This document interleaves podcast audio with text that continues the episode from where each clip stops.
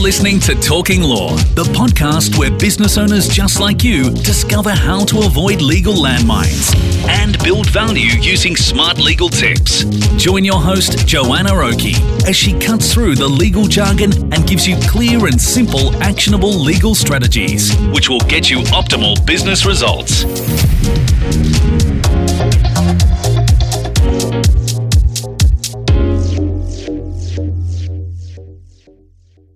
Hi, it's Joanna Oakey here, and welcome back to Talking Law. Today, we have the fabulous Elizabeth Lee back in with us again, who heads up our commercial division over at Aspect Legal. Hi, Liz. Welcome back. Hi, Joe. Today, I really wanted to talk about a recent case that we saw where we saw a Pizza Hut franchisee taken to court over sham contracting allegations. I think this is a really interesting topic and quite timely for us to be talking to our listeners about. So, essentially, in this case, the Fair Work Ombudsman has launched an action against a Pizza Hut franchisee over allegations that the company engaged in sham contracting activity Essentially, it's all about how much they were paying a delivery driver at one of their Gold Coast locations. And in this case, it was really interesting because it became quite apparent that the franchise owner had been paying the driver at a flat rate of $16 an hour which is less than would be required if the driver was treated as an employee. But the reason they thought they could get away with this was because they had classified him internally as an independent contractor. They'd asked him to supply an ABN in order to start the role, and they thought that that was enough to give them the opportunity to essentially pay less than the minimum wage that would be applicable if this person was an employee. I think this ties in nicely with generally the concept of sham contracting. So, Liz, maybe you can give us a bit of a quick overview on what sham contracting is. So, sham contracting is where an employer misrepresents someone as an independent contractor when the nature by which they're working is, is more akin to being an employee. Mm. Yes. Great. Okay. Yeah. And I think that's, I mean, it's really important here because I guess the relevance of this is that organizations for a long period of time in the last decade, I think, had been moving away in part from employment relationships and moving further into contracting relationships internally. And we're almost seeing a reverse of that situation now. So the independent contracting relationship has so much risk potentially attached to it that many organizations are moving away from that as a model moving forward and moving people who were independent contractors into being seen as employees. So maybe, Liz, if you can explain to us, why is it that businesses are being concerned about this area? What is it that is, I guess, the risks that relate to a business if they are incorrectly classifying someone as an independent contractor when they're really an employee? Yeah, so um, in the past, before the Fair Work Act sort of focused on this area, these independent contractors were also subject to ATO and payroll tax authority audits and so forth. And so inherently, there were already risks that attached to organizations that employ this category of workers who are classified as independent contractors. And in the past, organizations were able to sort of manage that risk by having appropriate indemnities from the independent contractors.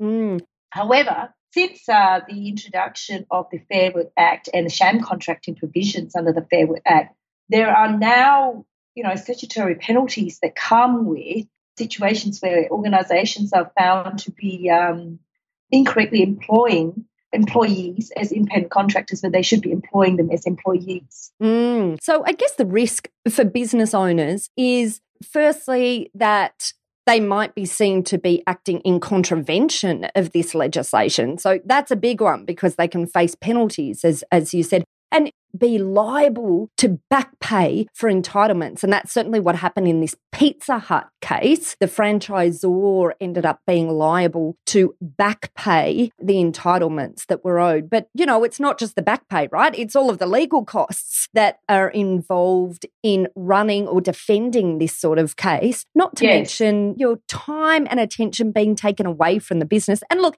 hell, it's not good for the branding of your business either, right? Yes, yes, correct. So the franchisee is at risk of having to back pay, not the franchisor. But but having said that, with the setup of this uh, these franchisees being subject to investigation, you know, all other franchisees who have adopted the similar structure business model are at risk as well. So there are ramifications for the franchisor because it does make the whole proposition, commercial proposition of the franchise become less economic for the franchisees. Yeah. And look, it's an, it's an interesting progress at the moment because in the recent past, we have also seen a number of other franchise relationships brought into line under this legislation. Yes, correct. So just think 12 months ago, you know, 7-Eleven were under scrutiny for, for underpaying um, employees and, and not paying their, their proper entitlements. And I, guess it's difficult, possibly it's difficult sitting in the shoes of the franchisees. It looks in some of these cases like there might be similar conduct between a number of franchisees. And it's possible that the franchisees just don't understand what they're doing is incorrect and they sort of get part of that mob mentality. You know, everyone around them is doing it, so they think it's fine too. Yes, correct. Absolutely. Absolutely. And look, I guess the other thing that's really interesting to note is that we also see this raise its head as an issue at the point of sale as well. So, organisations who have contractors in their books quite often face issues at the time of sale if those contractors, if there's any grey area at all in whether or not they have adopted the correct classification for these staff as being contractors rather than employees. So that's something else to bear in mind as well. You might have the regulators bearing down on you, or you might also end up in a situation where you're whittling down your sale value or your options in terms of who you can sell to at the point of sale. Yes, correct. Let's look then at working out how do we work out the difference between who is a contractor versus who is an employee. So, for any of our listeners out there who have staff who they are classifying at the moment as contractors, how do we work out whether or not there's any greyness at all in that classification? Well, there's unfortunately there's no hard and fast rules about this. And you know, every worker situation will be different. But having said that, there are some strong indicators to help businesses work out whether their workers are truly independent contractors or if they're, in essence, an employee. Take us through all of those, Liz. I'd, I'd love to hear them. Let our listeners in on these interesting factors that they should really be considering. So, the indicating factors how's the work conducted, and generally, and who is in control of how the work is conducted? That's a really big critical factor that is taken into account. Mm. Is the worker tasked with performing a job so that it's up to the worker to determine how it's performed, when it's performed, and, and really the person's obligation is to deliver the end product. Mm. And I think some of that is really important, isn't it? It's really hard to work out when we look at that factor of how is the work conducted and who's in control. It's obvious that that organizations want to have some control over the standards of the performance that is being provided if if that services for example. Yes. So it's a really grey line isn't it? You know and and I guess this is where organizations have to be really careful. If they want an agreement with their contractors that really ties down the concept of control and reporting then they're going to create potential grey areas for their organization as to whether or not this person really is an independent contractor or whether they're really an employee. Yes, particularly with franchises, I think it becomes more of an issue where the franchises are looking to have consistency in approach amongst their service providers. Mm. Yep, exactly, exactly. And any sort of situation, I guess, where, where you're taking a templated approach and then rolling it out, which can be difficult, you know, when you're dealing with issues like this where yes. where there's the need to ensure that you really have a relationship where you're dealing with an organization and a service provider as opposed to someone that is effectively an employee. Okay, mm. right. So we've talked about work yep. conduct and who's in control and is the work task oriented. Maybe talk us a little bit more about that. What do we mean by whether or not the work is task oriented? Well, when performing the, the, the, role, is the contractor being asked to produce a particular result?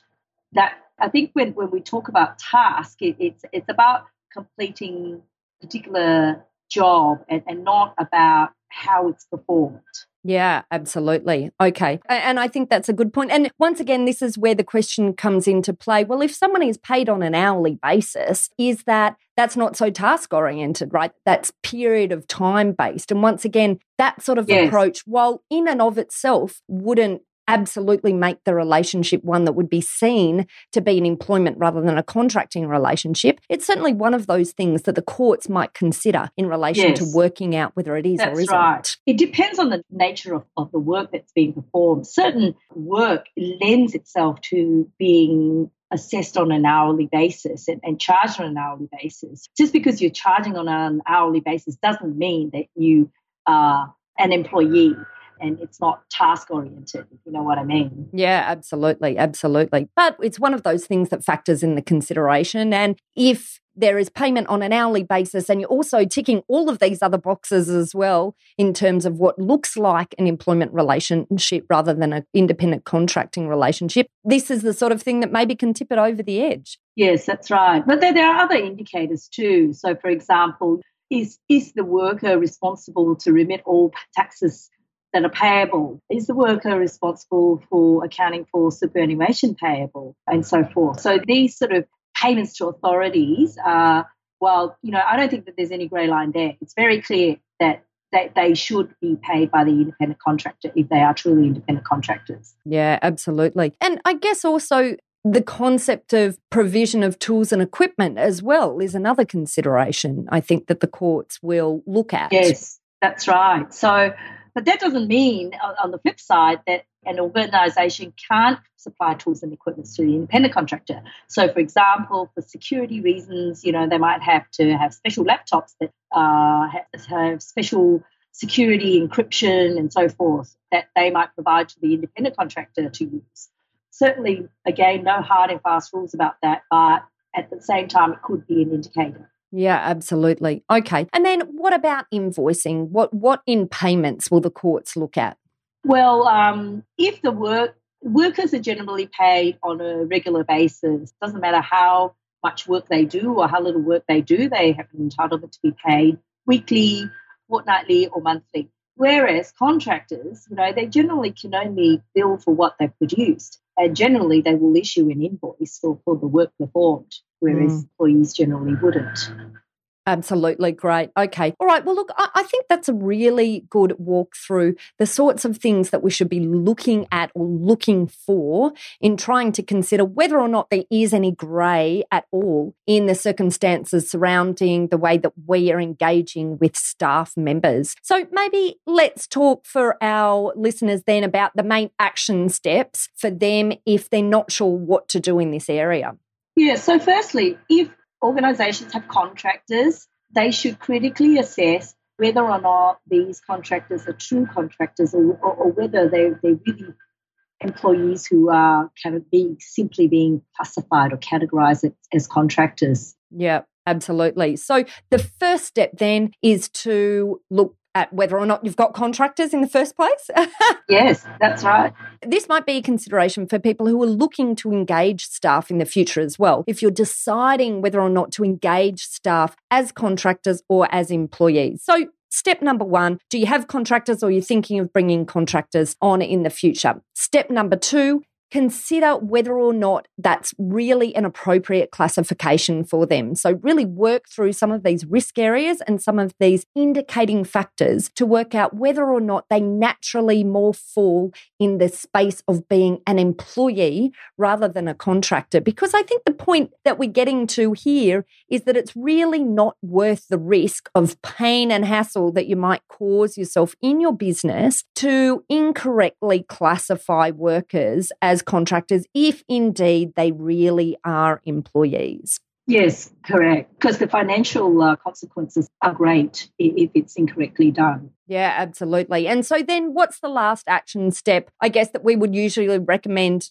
And so the third action step that we need to be looking at in this area is then if we've decided to engage some of our staff as contractors and if we've gone through the process of considering whether or not this is really an appropriate classification for them, the last element is making sure we put in place proper agreements to ensure that we have protected our organisation, that we've made it absolutely clear that cover all of these areas that relate to the areas of risk. So we make it absolutely abundantly clear that the relationship that we have in place is one of a contracting relationship rather than the employment relationship. And as Liz said earlier on in the piece, it's about making sure that we have the right indemnity clauses in the contract once we've ascertained that, in fact, a contracting relationship is the correct relationship for us to be using moving forward with this staff member. So I, I, guess it's worth mentioning that we certainly can assist in this area if any of the listeners are sitting out there thinking they really aren't sure whether contractors that they're dealing with at the moment are contractors or whether or not they're getting into this grey area of being employees, I guess our suggestion would be come along, organise um, a free first initial discussion with us, with Liz or one of the other team members of our commercial team, and we can give you some guidance as to whether or not you're in a grey area and we can help analyse what the best approach will be for you moving forward in relation to how to deal with these staff members. So that's it. We've had a good run through today of the area of sham contracting. We've talked about the interesting case that brought this to light recently with the action against Pizza Hut franchisees. And we've looked at how you can ascertain whether or not this is a risk in your own business. And if it is, what you can do to try and reduce the risk in your own business. Thanks, Liz, for coming along. Thank you, Joe. It's been a pleasure. And talking to us. Great.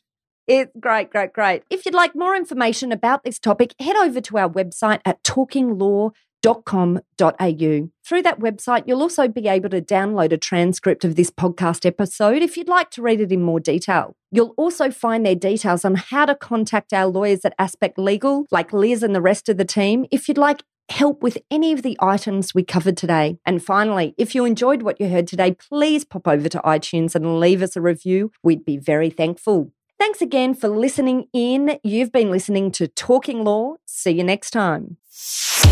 Thanks for listening to Talking Law. Tune in next time for more smart legal tips and tricks to keep you clear of those legal landmines. If you want to get a download of today's show notes, head over to talkinglaw.com.au. Information in this podcast is general in nature, not legal advice. If you want advice for your business, visit talkinglaw.com.au.